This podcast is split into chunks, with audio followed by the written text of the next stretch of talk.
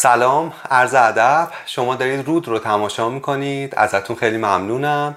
این قسمت ششم روده و اولش راجع به صدا عذرخواهی کنم که تو قسمت های قبلی صدا مشکل داشت. این واقعا این دوستمون که اینجاست چهارمین میکروفونیه که ما داریم استفاده می‌کنیم و واقعا امیدوارم که دیگه این دفعه مشکل حل شه و از شما پوزش می‌خوام که اون صدای خرخر و خلاصه یه باند ضبط شدن و اینا رو تحمل کردید. خیلی ممنونم. امروز می‌خوایم راجع به یک کتابی حرف بزنیم و راجع به اندیشه های یک انسان بزرگی حرف بزنیم که به خود من توی زندگی تو لحظه های سخت خیلی خیلی کمک کرده. و اسم کتاب اینه آری به زندگی.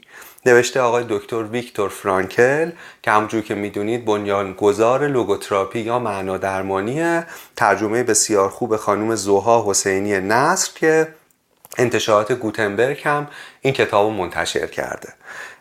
اول یه ذره راجع ویکتور فرانکل که می‌دونم میشناسیدش یه توضیحاتی بدم. برای اینکه این کتاب وقتی معنا پیدا می‌کنه که بدونیم چه کسی در واقع نوشتتش. ویکتور فرانکل اگه توی عبارت بخوام توصیفش کنم مردیه که بی کم و کاست باورهای خودش رو زندگی کرده. یعنی زندگی بسیار عجیب و غریبی داره و نوعی که تاب آورده و نوعی که زندگی کرده. و جوری که خودش به زندگی آری گفته به نظر من همدل و تنیده در اندیشه هاش می‌تونه چیزهای خیلی مهمی رو به ما نشون بده. چیزایی که می‌خوایم راجبش حرف بزنیم فقط داستان اندیشه های روانشناس بزرگ نیست. در واقع روش زندگیشه. مدل تاباوریشه. فقط حرف و سخنی نیست که به زبون اوورده شده باشه. در واقع زندگیه که زیسته شده و از این طریق در واقع تلاش کرده که خودش رو بتونه سر پا نگه داره. یعنی اولین مراجعه کننده روانشناسی که داریم راجبش حرف می‌زنیم خودش بوده. اولین مخاطب کتابهاش خودش بوده. و اولین کسی که با این مفاهیم تلاش کرده خودش رو التیام بده خود نویسنده این کلمات یعنی ویکتور فرانکل بوده. چیزی که راجع به ویکتور فرانکل درخشانه اینه که تو تمام عمرش مستقل از اینکه چه بر او گذشته که کمی توضیح خواهیم داد تلاش کرده که این آری به زندگی رو زندگی کنه. چه موقعی که به عنوان روانشناس جوونیش رو می‌ذاره برای اینکه دانشجویان در خطر خودکشی رو نجات بده و برگردونه به زندگی و بسیار هم موفق میشه. چه زمانی که سه سال تو اردوگاه مرگ هر روز چشم در چشم مرگ زندگی می‌کنه و اونجا هم خودش رو هم محیط پیرامونش رو سعی می‌کنه روشن نگه داره. سعی می‌کنه آدمها رو در دامن زندگی نگه داره. و چه وقتی که از اردوگاه آزاد میشه و می‌فهمه که پدر مادر و همسر باردارش کشته شدند و در اوج سیاهی و در اوج افسردگی و تنهایی و رنج باز هم تلاش می‌کنه این چراغ زندگی رو در, در واقع دنیا و جهان زنده نگه داره. می‌خوام بگم مهمه که وقتی رو جلد کتابی می‌خونیم آری به زندگی بدونیم که نویسندش بخش مهمی از زندگیش رو تو لبه مرگ زندگی کرده و همچنان آری گفته به زندگی. تو نزدیکترین وضعیت به خودکشی زندگی کرده و باز برگشته. رو به سمت زندگی برگشته برای اینکه نقش منحصر به فردش رو بتونه ایفا کنه و به طرز درخشانی ایفا هم کرده. می‌خوام بگم شکوه ویکتور فرانکل در اینه که خیلی وقتا گاهی وقتا او از اونهایی که تسلاشون می‌داده غمگین تر بوده. و این این انسان رو این نویسنده رو نویسنده ویژه‌ای می‌کنه. کتابی که می‌خوایم راجبش حرف بزنیم که در واقع یه جورایی جرقه های ایده لوگوتراپی توش وجود داره و برای فهم معنا درمانی باید خود ویکتور فرانکل رو فهمید متن سه تا سخنرانیه که سال 1946 ویکتور فرانکل در وین انجام میده و 1946 یعنی کمتر از یک سال بعد از آزادیش از اردوگاه مرگ. یعنی کمتر از یک سال از اون فاجعه میگذره. در واقع کمتر از یک سال از وضعی میگذره که او از وضعیت مواجهه هر لحظه ای با مرگ وقتی که هر لحظه ممکن بوده که کشته بشه رها شده. کمتر از یک سال از این وضعیت میگذره که می‌فهمه همه خانوادش و همه دوستانش کشته شدن و در واقع همچین آدمی پشت میکروفون ایستاده و در مورد آری به زندگی داره حرف می‌زنه. تو همین روزا به دوستش توی نامه می نویسه به طرز غیر قابل توصیفی خسته به طرز غیر قابل درکی غمگین و بی اندازه تنهایم. هر چیز که مرا نگه داشته بود حالا ویران شده است. خلاصه در واقع تو همون سخنرانی تو همین سخنرانی یه جایی اشاره می‌کنه که اگه براتون سواله که چطور یه انسان بعد تحمل این فجایع می‌تونه زنده بمونه باید بگم شخصی که اینها رو تجربه کرده و اینها رو از سر گذرونده و زنده مونده خودش حتی بیش از شما مبهوته. اسم سخنرانی ها و اسم کتاب که آری به زندگیه از یه سرودی گرفته شده که ویکتور فرانکل و دوستانش و زندانیان اون اردوگاه مرگ با همدیگه میخوندنش با همدیگه تکرارش می‌کردن. مثل یه ورد مثل یه چیز مثل یه کلمه نجات بخش که برشون میگردونه. و اون سرود بخشیش اینه هر آنچه که در آینده پیش آید ما همچنان می‌خواهیم به زندگی آری بگوییم. زیرا روزی فرا خواهد رسید که آن روز ما آزادیم. این پس مهمه که بدونیم در واقع اینم مهمه که بدونیم ویکتور فرانکل تو جمع آدمایی داره این سخنرانی رو انجام میده که بعضیاشون می‌دونستن که در چند کیلومتری محل زندگیشون در واقع چه اتفاقی داره میفته و چه اردوگاههایی برپا شده و چه تراژدی برای انسانها داره رقم می‌خوره. اما خودشونو به ندونستن آمدانه زده بودن. مردمی که از طرف حاکمانشون هم تشویق می شدن که آن چیزی که می‌دونند رو تظاهر کنند که نمی‌دونند. و نکته درخشان اینجا اینه که هرچند ویکتور فرانکل تو این فاجعه شخصا نابود شده و همه چیزش رو از دست داده اما مواجهش با این آدما شخصی نیست. جوری فاجعه رو درک کرده تا مغز استخونش جوری حس کرده رنج رو که فقط تلاشش جلوگیری از تکرار فاجعه است. زندانی شماره 0119 104 حالا که همه چیز رو باخته فقط به این دلیل زنده است که رنجی که او تحمل کرده و از سر گذرونده رو کسی دیگه مجبور نشه تحمل کنه و راهی که برای این پیدا کرده آگاه کردن جامعه است و احیای انسانه و احیای معنا در جامعه است که حالا تو ادامه توضیحش میدیم. یکی از مهمترین کارهایی که برای تحقق این راه می‌کنه یکی از مهمترین قدمایی که برمیداره بازگرداندن آبرو به واجه های بی آبرو شده است. یعنی که این کارو می‌کنه برای اینکه بشه دوباره خوب زندگی کرد. میگن یکی از بزرگترین جنایت ها و خیانت های نازیسم تو اون دوره از تاریخ خیانت به واژه ها بوده. به واجه های خوب و زیبا و درست. یعنی انقدر سوء استفاده کرده بودن از مفاهیم خوب از مفاهیم متعالی انقدر با سیلی از دروغ و سوء استفاده به این واژه ها حمله کرده بودن. ازشون به عنوان ابزار استفاده کرده بودن که دیگه این واژه ها از مفهوم و از معنای خوب خودش خالی شده بوده.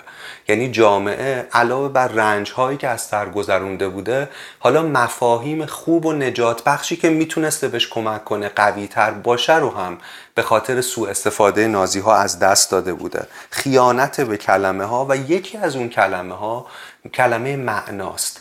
که دیگه انقدر اون معنای بزرگ و اون سرابی که نازیست برای جامعه تعریف کرده بود آدمها رو دچار رنج کرده بود و جامعه رو ویران کرده بود که دیگه نمی‌شد از معنا اساسا صحبت کرد.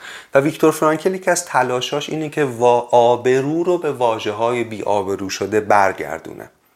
به واجه هایی که از بین رفتن پوک شدن و خالی و مرده شدن روح بده زندگی بده تا این مفاهیم دوباره بتونن نقش حیات بخششون رو تو زندگی بشر و توی جامعه ایفا کنن.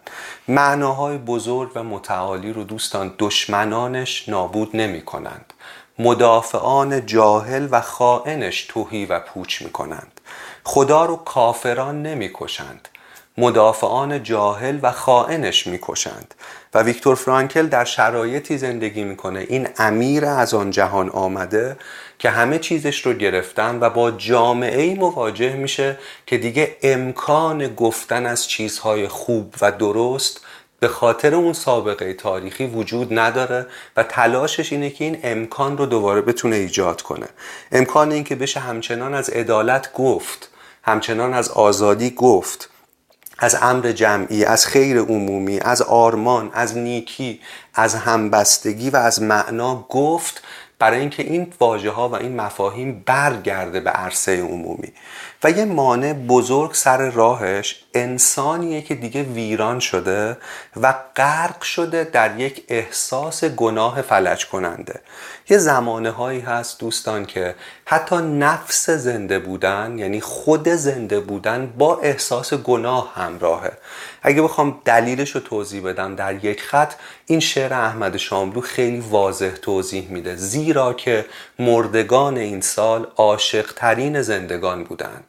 یعنی تو همچین دور زمانه نفس نفس کشیدن و بودن خودش در واقع دچار رنج و احساس گناهه. و ویکتور فرانکل بعد از آزادی با آدمهایی مواجه میشه که چنین حس فلج کننده ای از احساس گناه رو روی شونه هاشون حمل می‌کنن. و فرانکل اینطور شروع می‌کنه که من از, من از اردوگاه مرگ برمیگردم. اما بدونید که بهترین ها در میان ما باز نمیگشتند. و باز نگشتند. در واقع تلاش می‌کنه احساس گناه از این صرف زنده بودن رو از این بازمانده بودن در زمانه فاجعه رو به احساس مسئولیت و ارزش تبدیل کنه. برای اینکه به روشنی می‌فهمه که این احساس گناه همون جهانبینیه که باعث شده انسان فلج بشه و باعث شده انسانیت در واقع راکت بشه و فلج بشه و باعث شده اون اردوگاه ها برپا بشه و اون فجایع تو عرصه های مختلف رقم بخوره. برای اینکه سعی می‌کنه این احساس گناه رو به احساس مسئولیت تبدیل کنه و این کیمیاگری با معنا رخ میده. یعنی تلاش می‌کنه معنا رو احیا کنه برای اینکه در واقع این حس مسئولیت برگرده. تلاش می‌کنه این رو بگه که ما باید همه تلاشمون رو بکنیم که این زنده بودنمون ارزش پیدا کنه و بتونه کمک کنه به, تکرار، به جلوگیری از تکرار اون فاجعه. و درخشان اینه که این مرد این مرد داغدار هنوز و همیشه از انسان ناامید نیست. و هنوز راه حل رو در انسان و در احیای انسان می‌دونه. او که در اردوگاه مواجهه وحشتناک و تراژیکی با بعضی از انسانها داشته.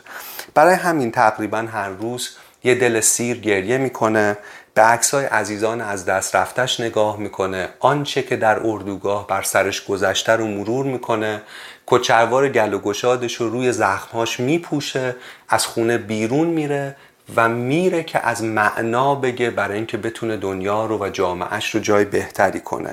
برای اینکه بتونه شرف، اصالت و آبرو رو به انسان برگردونه. و این معنا درون خودش اونقدر عمیق بوده و اونقدر تجربه شده بوده که در دوران حتی اردوگاه دست هیچ سرباز اساسی نتونسته بهش برسه. توی کتابی میخوندم شاید راجبش حرف بزنیم توی رود. به نام پروست علیه زوال. که داستان نویسنده ای که او هم در اردوگاه دیگری گیر افتاده و از این حرف می‌زنه که چطور اونجا ادبیات کمک می‌کرد تکرار یک شعری که تو از بر بودی و گفتن از یک جهان دیگه ای خارج اردوگاه کمک می‌کرد که آدما انسان بمونن.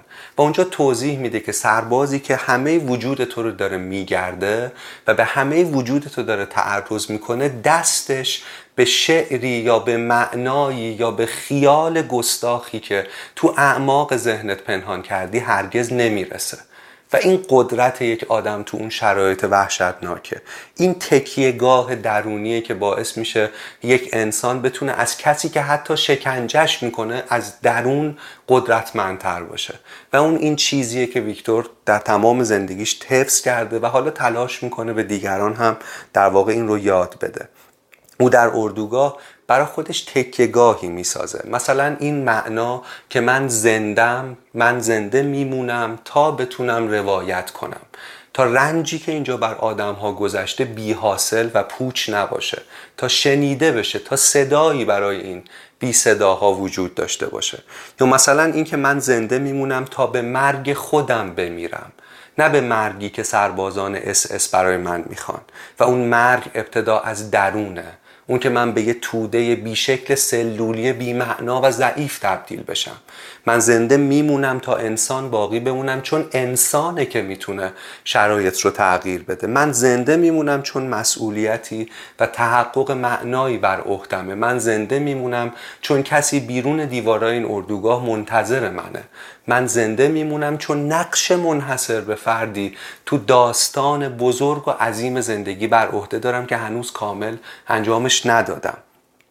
رفقا ما به اندازه ای که این معنایی که دست هیچ گزمه ای بهش نمی‌رسه رو درونمون می‌تونیم حفظ کنیم زنده ایم قدرتمندیم و آزادیم. و اون اون چیزیه که فرانکل سعی می‌کنه توی سخنرانیش بگه. و این آری گفتن به زندگی این غرق نشدن تو تاریکی این اون چیزیه که ما رو انسان نگه میداره و ما با کمک می‌کنه با همه رنج ها ما همچنان در هیئت با شکوه انسان باقی بمونیم و این خیال گستاخ این نور در درونمون همه چیزیه که ما داریم. هم مهمترین دارایی ماست. هم اگه کمی جلوتر و عمیقتر نگاه کنیم تنها دارایی ماست. و سوال مهم اینجا اینه که آیا در روزگاری که اینقدر بد و تاریک شده هنوز میشه از مفاهیم خوب گفت؟ آیا هنوز میشه؟ آیا ممکنه که هنوز از چیزهای درست صحبت کرد و دفاع کرد؟ و اگر ممکنه چطور؟ چطور این امکان می‌تونه فراهم بشه؟ این مهمترین پرسش ویکتور فرانکل در مواجهه با جامعهشه. فرانکل معتقد برای پاسخ دادن به این سوال همونجور که گفتیم باید انسان رو احیا کرد و برای اینکه انسان رو احیا کنه تو مطالعاتش تو جستجوهاش تو پرسه زدنش می‌رسه به کانت. ایمانوئل کانت صدها صفحه کتاب نوشته بود برای اینکه بتونه این انسان رو احیا کنه و یه ایده مرکزی توی فلسفهش وجود داره که فرانکل دائم به این ایده ارجاع میده و تو زمانه که انسان اینقدر بی ارزش شده این ایده خطی واقعا حکم طلا رو داره. کانت بعد از صدها صفحه نوشتن اثبات می‌کنه و این رو میگه که انسان به ذات باید اصالت داشته باشه. انسان ابزار نیست. انسان خودش هدفه و خودش قایته. و حالا توضیح میدیم که همین فرض مهم چطور می‌تونه بسیاری از چیزها رو دگرگون کنه. یه ذره مکس کنیم. یه ذره این مفهوم رو باز کنیم. در مورد ضرورتش به یه ذره بیشتر توضیح بدیم. ببینین وقتی انسان تنزل پیدا می‌کنه به یه ابزار به ابزار برای تحقق یه هدف اقتصادی یا ایدئولوژیک می‌دونید چی سرش میاد؟ مهمترین بلایی که سرش میاد اینه که از انسانیتش توهی میشه. یعنی جوهر انسانیش و گوهر ارزشمند و منحصر به فرد درونیش از دست میره. چون دیگه خودش قایت نیست چون دیگه خودش هدف نیست. چون یه ماشین گوشتی تحقق یک ایده بزرگه. نه یک انسان که در ذات خودش اصالت داره و هدف داره. و این جامعه هر چقدر اون ایده هایی که ازش حرف می‌زنه زیبا باشه منجر به نابودی اون ایده ها و انسان میشه. چون انسان که در واقع قایت همه این داستانه را در همون ابتدای کار از بین برده. یه سری ساختارهای دوگ همیشه تو تاریخ وجود داشتن. که به ایده های بزرگشون بیش از انسان توجه می‌کردن و همیشه هم اینایی که وعده ساخت بهشت روی زمین می‌دادن آخرش جهنم ساختن روی زمین. و دلیل اصلیش اینه که اینا انقدر ساده کل انسان ها رو به دو دسته تقسیم می‌کنن. یا ابزارند یا دشمنند. در واقع انسان در ذات برشون هیچ اصالتی نداره. اونقدرش دل مشغول یه چیز بزرگتر از زندگی اند اونقدر درگیر یه چیزی بزرگتر از اینجا و اکنونند که اون انسان ها فقط ابزار تحقق اون ایده بزرگتر از اینجا و اکنون و در واقع اون ایده, ایده خودشونه. یا یه آدم مفیده برای تحقق اون ایده بزرگ که خب به به چه ابزار خوبی. یا یه انسان مفید نیست که تبدیل میشه به دشمن. یعنی اینقدر طبقه بندی و تقسیم بندی ساده میشه. و نکته اینه که انسانی که به ابزار تبدیل میشه از انسانی که تو این تقسیم بندی ساده غلط به دشمن تبدیل میشه حالش از درون بدتره و خیانت بزرگتری رو داره در حق خودش انجام میده. انسانی که به ابزار تبدیل میشه و این اجازه رو میده پشت گارد و نقاب معنویش اتفاقا به طرز دردناکی از به طرز دردناکی از لحاظ معنوی ویران شده. برای اینکه جستجوی شخصیش و برای اینکه پیوند انسانیش با معناهای استعالی و استعلایی رو کاملا از دست داده. اما ما چرا ابزار میشیم؟ اساسا این ساختارهای دو تو طی تاریخ از چه سوراخی وارد میشن؟ یعنی از کجا این اتفاق میفته که آدم ها تصمیم می‌گیرن گوهر وجودشون رو کاملا ببخشن و از انسانیت خودشون خودشون رو توهی کنن؟ پاسخ خیلی مهمه. یعنی سوال سوال میلیارد دلاریه که به نظرم خیلی ارزش فکر کردن داره. دلیل اصلی این که ما ابزار میشیم اینه که ما از زندگی میترسیم. ببینید ماجرای عشقی ما و زندگی از وقتی که به دنیا میایم و کودکیم و کم کم بزرگ میشیم هیچ وقت ماجرای سرراست و در واقع گل و بلبلی نیست. اتفاقا واقعیت اینه که ما وقتی وارد زندگی میشیم به عنوان یک کودک بسیار میترسیم از زندگی. برای اینکه می‌بینیم که جهان چقدر بزرگه و ما چقدر کوچکیم. برای اینکه می‌بینیم که چقدر سوال وجود داره و ما چقدر نادانیم. برای اینکه می‌بینیم چقدر خطر وجود داره و ما چقدر آسیب پذیریم می‌دونید؟ و مجموعه اینا باعث میشه که ما از ذات زندگی تو اولین مواجهه بترسیم. و این تجربه بسیاری از ماست. اما این ترس در بعضی ها به یک شکلی در واقع کیمیاگری میشه و تبدیل میشه و در بعضی به شکل دیگه ای و این دوراهی که ما انتخاب می‌کنیم سرنوشت انسان و جامعه رو رقم می‌زنه. بیاد بیشتر راجبش حرف بزنیم. من دارم میگم زندگی سخت و ترسناکه در اولین مواجهه. فقط به تجربه تولد فکر کنید که وقتی از اون رحم امن می‌دونید پیوند پر از پیوند با مادر میایم بیرون و وارد دنیای پر از ناشناخته میشیم. ببینید که چه میزان ترس رو تا مغز استخونمون حس می‌کنیم. پس این مواجهه ترسناکه و این مواجهه برای بسیاری از ما باعث میشه که ما به دامن آنتیتز زندگی یعنی به دامن مرگ بیفتیم. چون از عدم قطعیت از آسیب پذیری از بزرگی و از تنوع بی حد و حصر زندگی میترسیم. از ترس ما که از ترس ما از زندگی که تاریکی و مرگ قدرت می‌گیره. ما از شک میترسیم ما از آسیب پذیر بودن میترسیم ما از دونستن میترسیم ما از ندونستن میترسیم ما از زندگی میترسیم و در یک کلمه ما از مادرمون میترسیم.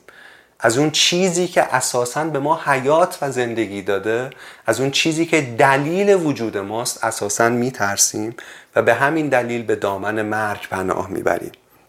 یه دلیل بسیار مهم دیگه ای که تو سطح بنیادین روانمون باعث میشه ما از زندگی بترسیم و مهمه که خود آگاهش کنیم اینه که ما یه جایی می‌فهمیم که زندگی از زندگی تغذیه می‌کنه.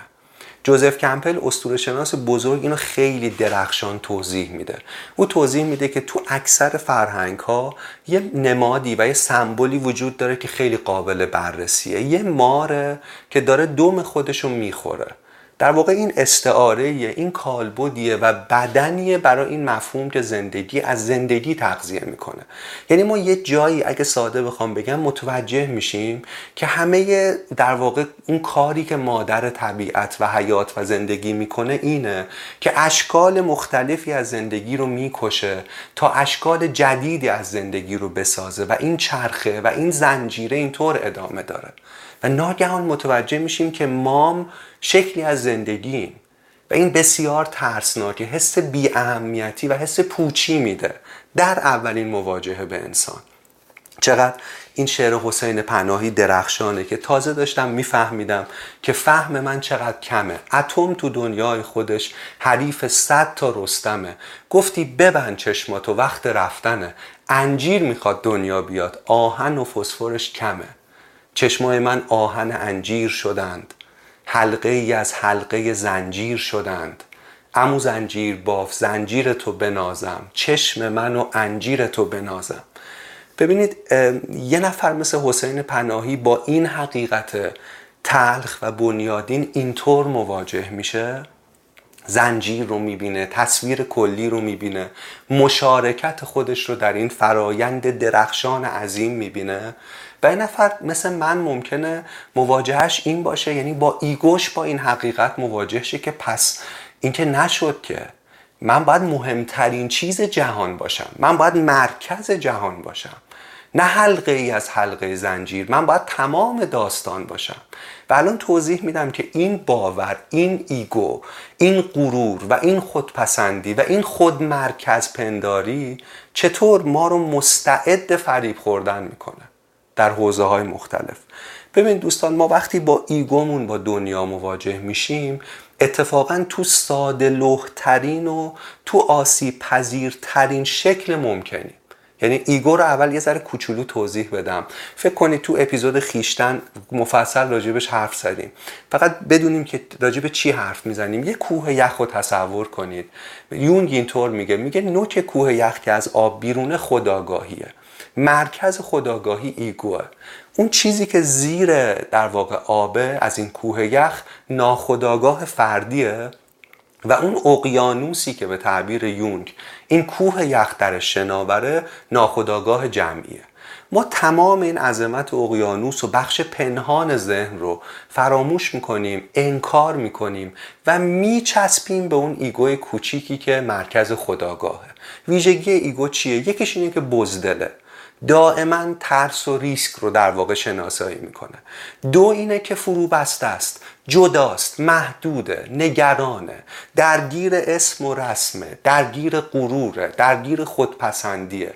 می‌دونید در تعریف عرفانیش میشه نفس یعنی مرکز خداگاهی و این ما رو تو آسیب پذیرترین شکل خودمون قرار میده. وقتی ما با این ایگو با دنیا مواجه میشیم خیلی پتانسیلی رو داریم که گول بخوریم. من می‌خوام در واقع بگم که ما با این ایگو دوست داریم به صورت انحصاری مهم باشیم. دوست نداریم انجیر هم مهم باشه. می‌تونید؟ دوست نداریم این تو این نمایش بزرگ هم, هم نقش مؤثری داشته. ما نقش اول این نمایش خودمون رو می‌بینیم با چشمای ایگو. و هر چیزی که این باور رو در ما تقویت کنه زود در واقع جذبش می‌کنیم و زود میپذیریمش. راه ویرانی یک انسان اینه که از طریق همین ایگو از زندگی جداش کنی و از زندگی بترسونیش. برای اینکه بتونی به بچه آسیب بزنی باید بتونی از مادرش جداش کنی. از زندگی از آغوش زندگی جداش کنی و حالا او آسیب پذیر ترین حالت خودشو داره. اینجاست که یه عده وقتی ما با این ایگوی باد شده در واقع خودمون رو می‌بینیم اینجاست که یه عده میان و در گوش ما میگن که می‌خوای مهم باشی می‌خوای مهمترین باشی و من یه راهی می‌خوای همه جوابهای جهان رو بدونی می‌خوای کل راز این جهان عظیم رو بدونی. من همش رو دارم و همش رو بهت میگم و همش رو بهت میدم و تو رو مهمترین چیز جهان می‌کنم. فقط باید کل انسانیت تو کارت بکشی و این هزینه که پرداخت می‌کنی. و این وعده رو میدن که می‌خوای تا ابد با همین اسم و رسم و با همین ویژگی ها باقی بمونی با همه این تمایلات و خواسته هایی که داری. من اینو تضمین می‌کنم ولی در ازاش آزادی جستجو در ازاش انسانیت تو و در ازاش پیوند تو با زندگی ازت می‌گیرم ولی همچین چیزی رو به تو میدم. می‌بینید ایگو و نفس چقدر لعنتیه و چقدر مخربه و چقدر ما رو آسیب پذیر می‌کنه.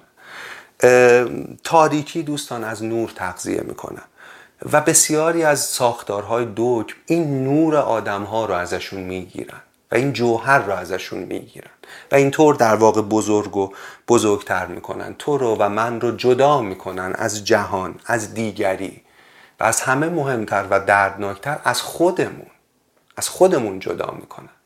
و این در واقع همش با ایگو ممکن میشه. اما کی ما به پیوند دوباره با جهان می‌رسیم؟ کی ما به پیوند دوباره با خودمون با دیگری و با کلیت زندگی می‌رسیم؟ وقتی که لحظه ای که بتونیم حداقل بخشی از غرور بخشی از خودپسندی بخشی از خوشبینی و بخشی از ساده لوحیمون رو بذاریم کنار. به تعبیر روانشناختی یعنی بخشی از ایگومون رو بتونیم مهار کنیم و بتونیم با این زندگی آنچنان که هست مواجه شیم. بدون ساده لوحی بدون روتوش بدون فتوشاپ. آنچنان که هست تا بتونیم بهش آری بگیم. تا یه آریگوی اصیل بتونیم به زندگی بکنیم. لحظه ای که همه چیز لحظه ای که همه چیز تا سطح اوریانی وجود تقلیل پیدا می‌کنه و لحظه ای که همه این در واقع غرورها و خودپسندی ها میریزه و آب میشه و از بین میره اون وقت اتفاق درخشان اینه که ما به خودمون نگاه می‌کنیم و تازه اونجا می‌فهمیم که استخون بندی اصلی ما آنچه که ما رو ساخته از جنس زندگیه.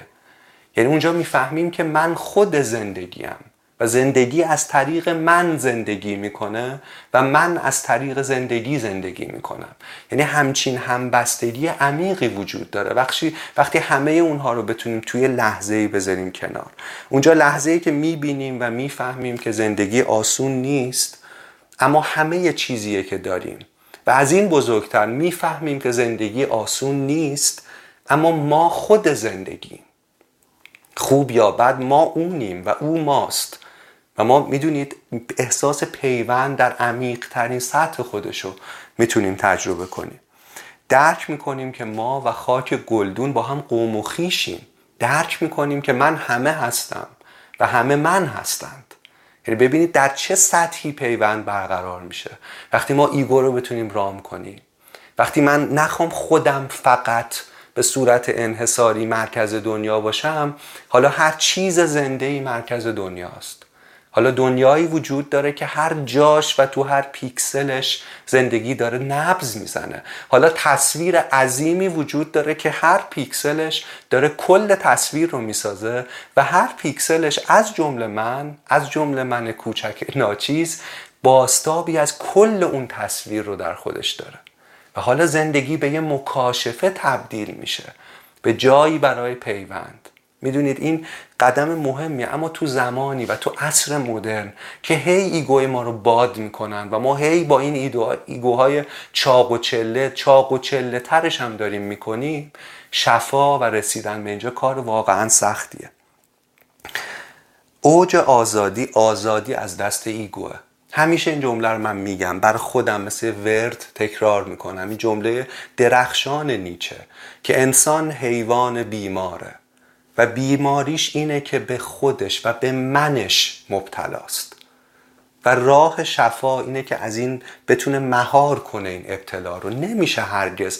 قطعا لحظه که ما کل ایگو رو از دست بدیم دچار فروپاشی میشیم. یونگ میگه وقتی تو چیزی بزرگتر و متعالیتر مثل خویشتن رو مثل اون اقیانوس رو مثل ناخودآگاه جمعی رو تجربه می‌کنی و با ایگوت باش مواجه میشی ایگوت باید خم شه و سجده کنه اما باید مواظب باشی که سر ایگو به زمین نسابه. یعنی معتقد اندکی گستاخی باید برای خودت نگه داری. یعنی مهمه که ایگو ایگو بمونه.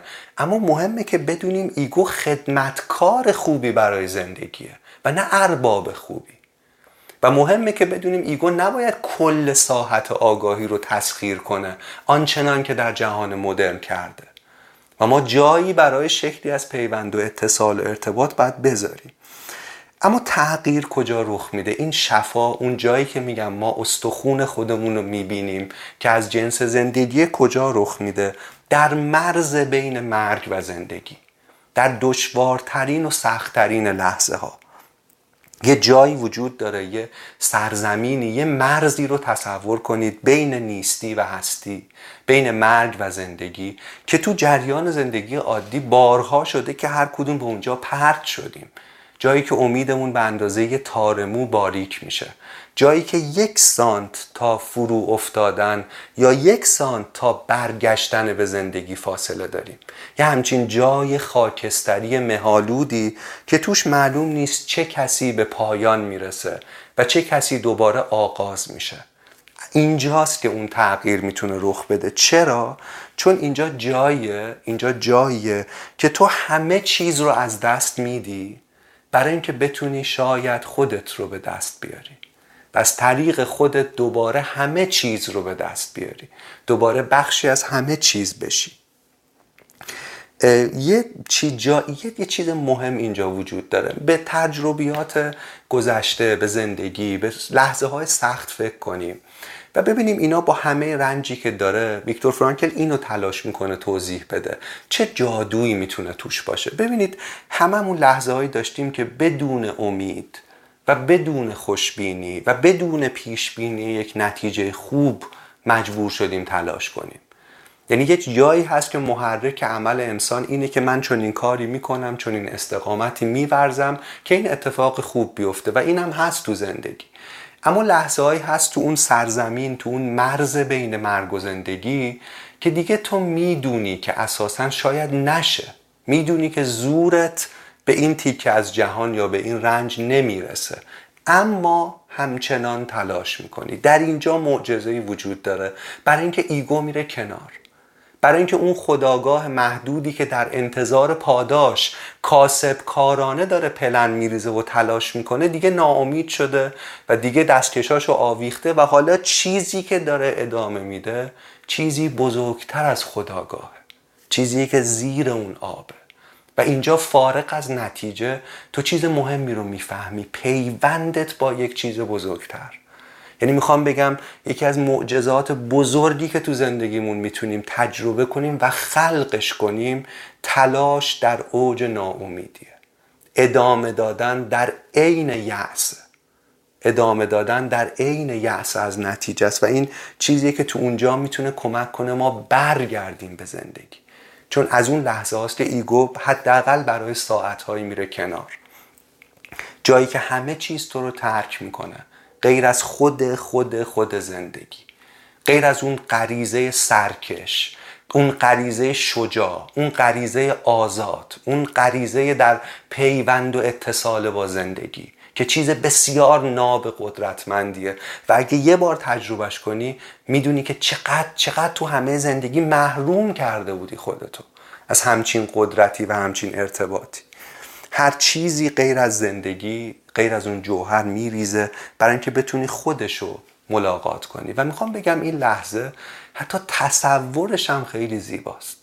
حتی خیالش هم خیلی خیال گستاخ عجیبیه که زندگی میده به آدم.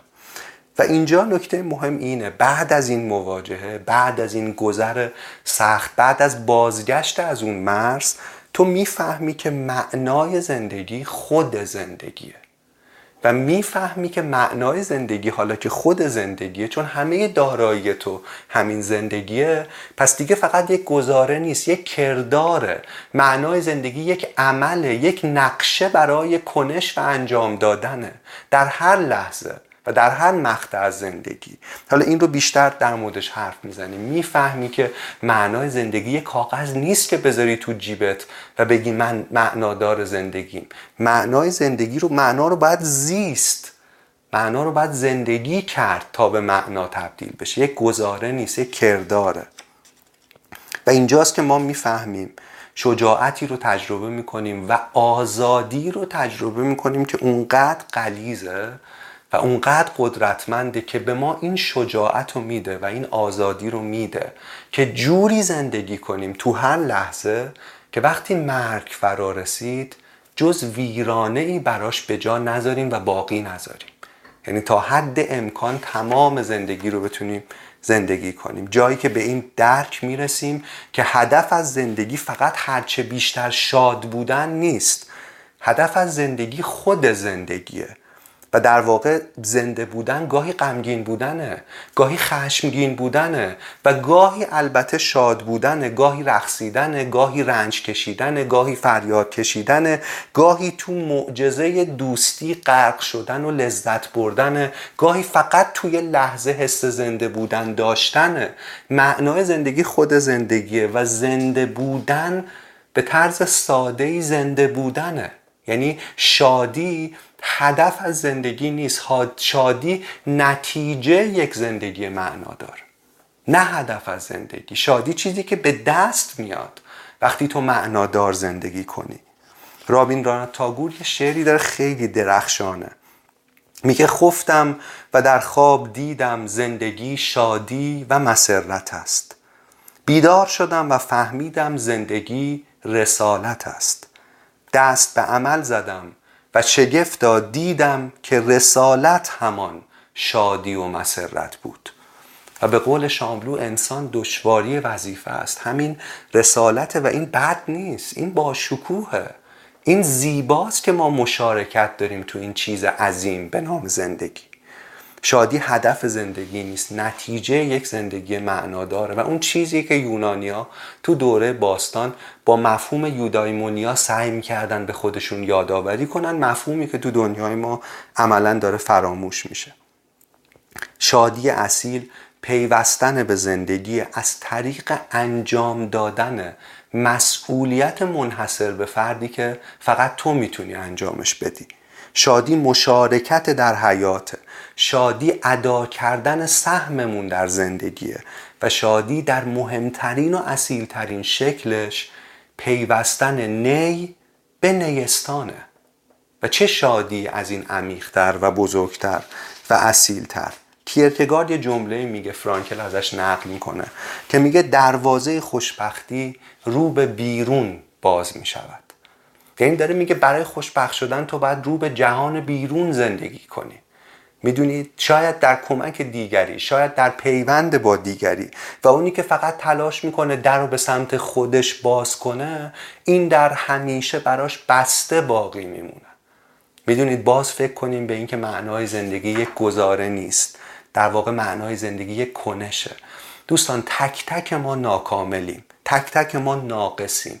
اما جالب اینه که هر کدوم به سبک خودمون ناکاملیم و این ما رو منحصر به فرد می‌کنه.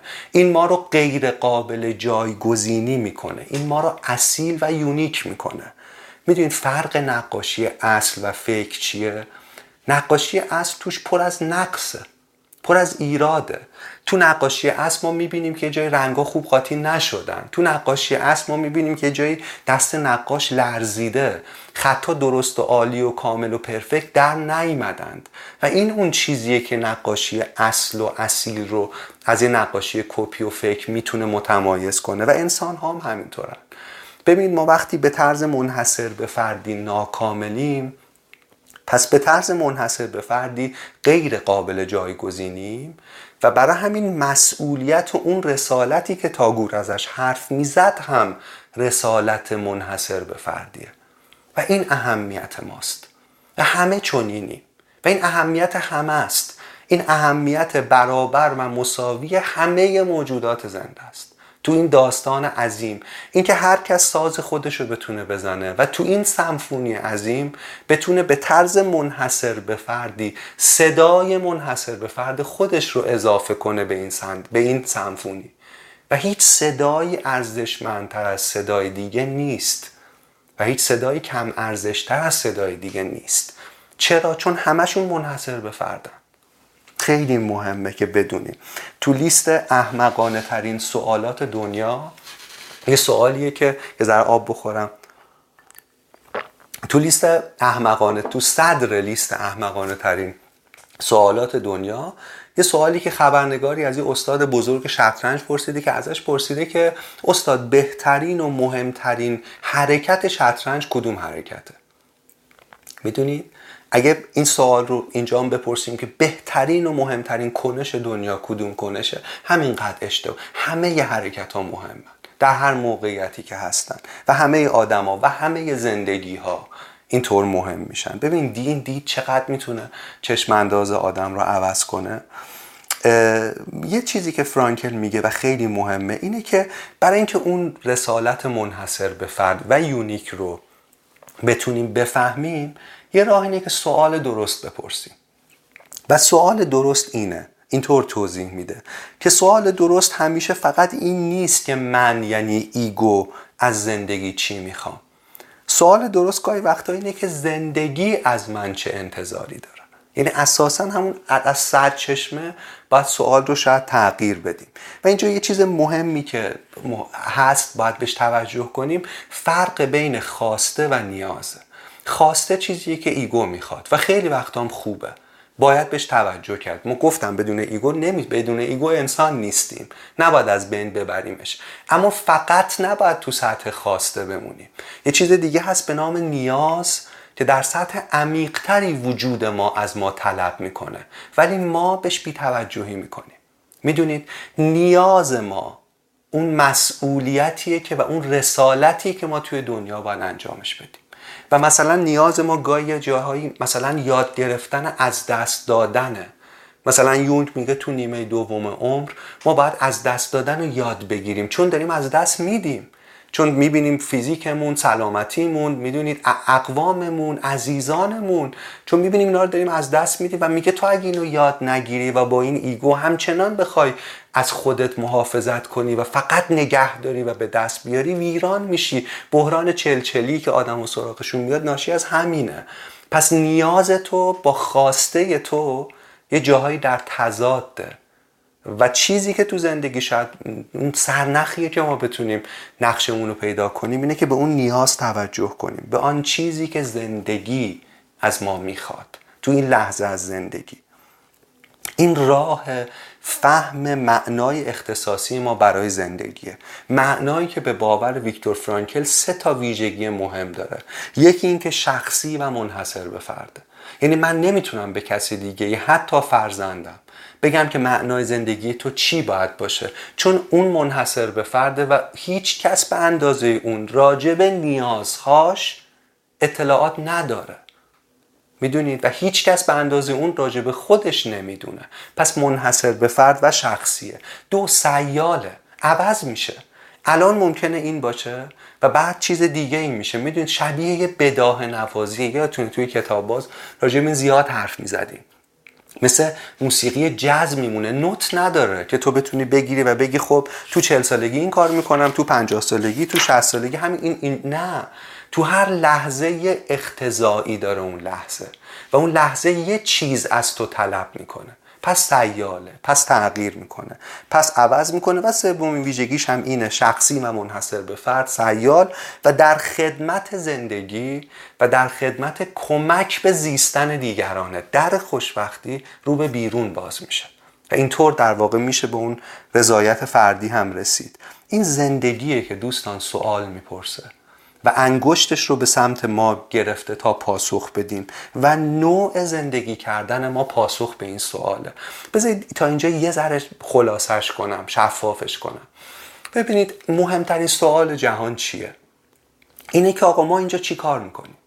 این مهمترین سوال جهانه دیگه. تو اون اپیزود چطور مثل سقرات حیرت کنیم وقتی سوالاتون نوشته بودید این از همه پرتکرارتر بود. سوال اصلیه. ما اینجا چی کار می‌کنیم؟ نکته اینه نکته خیلی مهم اینه که این سوال رو نمیشه بهش پاسخ داد. برای اینکه این سوال خودش یه سوال خیلی بزرگ بزرگ بزرگ غیر قابل حله زندگی یک معمای غیر قابل حله ولی راه حل کردنش چیه؟ اینه که بدونیم زندگی تو هر لحظه این پرسش رو به یه شکل منحصر به فردی به هر انسان عرضه می‌کنه. می‌دونید یعنی اون معمای بزرگی ما چطور باید زندگی کنیم؟ تبدیل میشه به معمایی که تو هر لحظه از من و از دیگری و از تو و از بقیه می‌پرسه که تو این لحظه چی درسته؟ تو این لحظه چی درسته؟ و اگر ما جواب این معما رو بدونیم اون وقت اتفاقی که میفته اینه که به, اون معمای بزرگ می‌تونیم خدمت کنیم. گاهی جواب معما اینه که اگر غمگینیم غمگین ترین گریه زندگیمون رو تو اون لحظه بکنیم. اگر تو اون لحظه باید بخندیم رهاترین خنده زندگیمون رو داشته باشیم.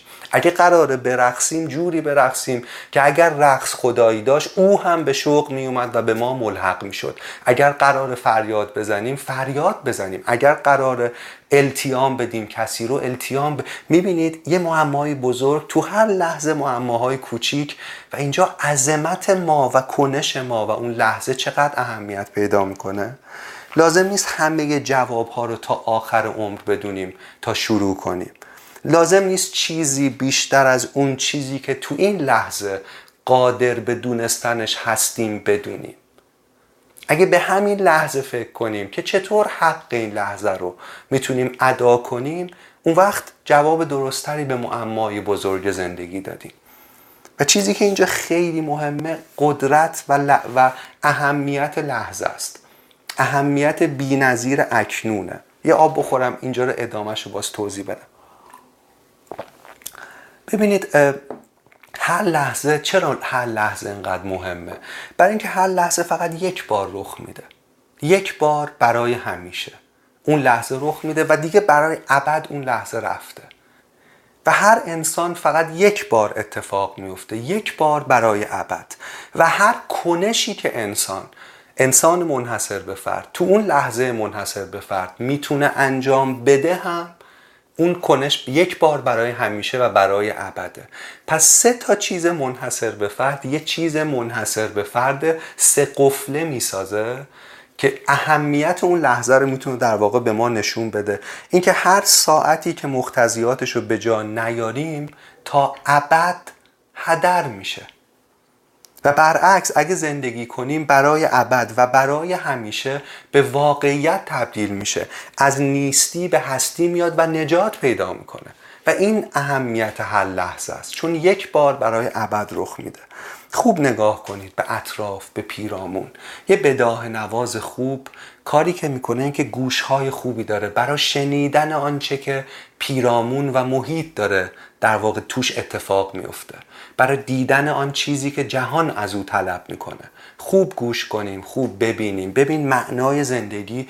پس یه چیز فروبسته نیست که فقط من تو کنج خلوت با خودم بتونم بسازم. یه ماهیت بین الازهانی داره. شبکه‌ای داره. یعنی تو نگاه می‌کنی به همه جهان به نیازهای دیگری به آدمها به این سمفونی عظیم و خودتو باش تنظیم می‌کنی تو هر لحظه. و اینطوره که زندگی از یه چیز مرارت انگیز می‌تونه به یه مکاشفه به یه مکاشفه مؤثر و به درد بخور برای جامعه تو هر لحظه تبدیل بشه. از اینم بگذریم. زیاد حرف دارم می‌زنم و نمی‌خوام خستتون کنم یا خیلی طولانی شه. فرانکل حکمت باستانی رو نقل می‌کنه مال دو هزار سال پیش که سه تا سوال به هم پیوسته بسیار مهم رو می‌پرسه. که این سه تا سوال اگه در واقع بهش فکر کنیم خیلی چیزا برامون روشن میشه. گوش کن اینجا با دقت گوش کنید. میگه اگر من این کار را انجام ندهم چه کس دیگری آن را انجام خواهد داد؟ اگر فقط این کار را برای خودم انجام دهم چه هستم؟ و اگر من اکنون آن را انجام ندهم پس کی آن را انجام خواهم داد؟ خیلی سوالیه که می‌تونه وقتی راجع به اون لحظه حرف می‌زنیم می‌تونه سرنخ بده بمون زندگی تو هر لحظه از هر کسی یه سوال منحصر به فرد می‌کنه و مسئله اینه که آیا هر فرد هر جایی که هست این جای منحصر به فردش رو پر می‌کنه یا نه؟ شما فکر کنید اینجوری بگم فکر کنیم تصور کنیم زندگی یک پازل عظیم به ابعاد همه این جهانه. خب؟ و هر کدوم ما بخشی از این پازلیم و گوشه ای از اینیم. پس هر کدوم مهمیم. گوشه پرت بی اهمیت نداریم چون همه تکه های این تصویر اهمیت دارن. و سوال مهم سوال مهم اینه که آیا اون تکه خودمون رو پر می‌کنیم یا نه؟ می‌دونید و کسی چه می‌دونه؟ شاید یکی از نابترین لحظه های این سمفونی عظیم یا این پازل بزرگ این آواز دست جمعی مهم لحظه خلق بشه و کسی خلقش کنه که هیچ کس اصلا فکرش هم نمی‌کرده. کسی چه می‌دونه توالی عمل ما تو طی قرنها چه اتفاقی براش میفته گاهی وقتا مثلا مراقبت کردن از یه کودک به عنوان به اندازه و همیشه اینا همش مهمه. گاش حتی مهم نمی‌تونم بگم مهمتر یا غیر مهمتر. نقض حرفمه. می‌خوام بگم مراقبت کردن از یه کودک مهمه به اندازه تولید مهمترین اثر هنری جهان. چون چه کسی می‌دونه در طی قرنها و زمان این عمل منجر به چه نتیجه ای میشه؟ کسی چه می‌دونه؟ شاید کوچکترین و ضعیفترین مشتی که بر یه در آهنی کوبیده میشه آخرین مشتی باشه که برش کوبیده میشه و اون در رو باز می‌کنه.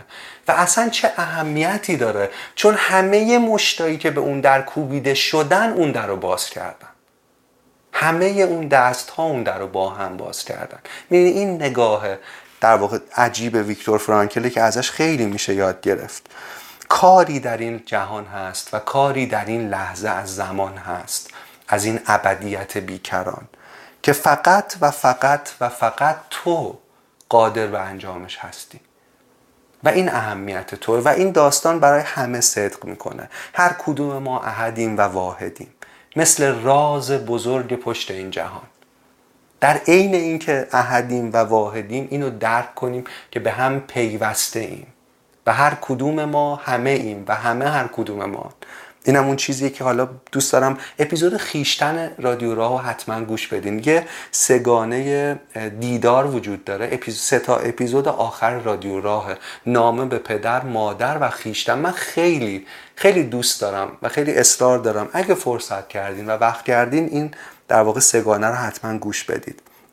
خلاصه اینکه زندگی معمایی بزرگه. برای هر کس خودش رو توی لحظه یه جور نشون میده. کنش ما پاسخ به این معماست و چند تا نکته مهم اینجا. یک هیچ کس حق نداره کسی رو مجبور کنه و به کسی تحمیل کنه که او پازلش رو و تیکه منحصر به فرد خودش رو چطور باید حل کنه. هیچ کس هیچ کس کل این تصویر رو نمی‌دونه. پس نمی‌تونه ادعا کنه که و این می‌تونید این همون چیزی که گفتم گرفتن انسانیت یک انسان تو این لحظه است. من تموم کنم این قسمت رو با شعر درخشان از شاملو. عاشق این شعر احمد شاملو هم و فکر می‌کنم هر چیزی که من تو این قسمت گفتم و هزار بار زیباتر گفته. و اینو بخونیم و باز اگه عمری بود تو اپیزود بعدی در خدمتی. میگه نه به هیئت گیاهی نه به هیئت پروانه ای نه به هیئت سنگی نه به هیئت برکه‌ای. من به هیئت ما زاده شدم به هیئت پرشکوه انسان. تا در بهار گیاه به تماشای رنگین کمان پروانه بنشینم غرور کوه را دریابم و هیبت دریا را بشنوم. تا شریطه خود را بشناسم و جهان را به قدر همت و فرصت خیش معنا دهم که کارستانی از این دست از توان درخت و پرنده و صخره و آبشار بیرون است. انسان زاده شدن تجسم وظیفه بود. توان دوست داشتن و دوست داشته شدن توان شنفتن توان دیدن و گفتن توان اندوهگین و شادمان شدن توان خندیدن به وسعت دل توان گریستن از سویدای جان توان گردن به غرور برافراشتن در ارتفاع شکوهناک فروتنی توان جلیل به دوش بردن بار امانت و توان غمناک تحمل تنهایی تنهایی تنهایی تنهایی اوریان انسان دشواری وظیفه است. فرصت کوتاه بود و سفر جانکاه بود. اما یگانه بود و هیچ کم نداشت. به جان منت پذیرم و حق گذارم چنین گفت بامداد خسته.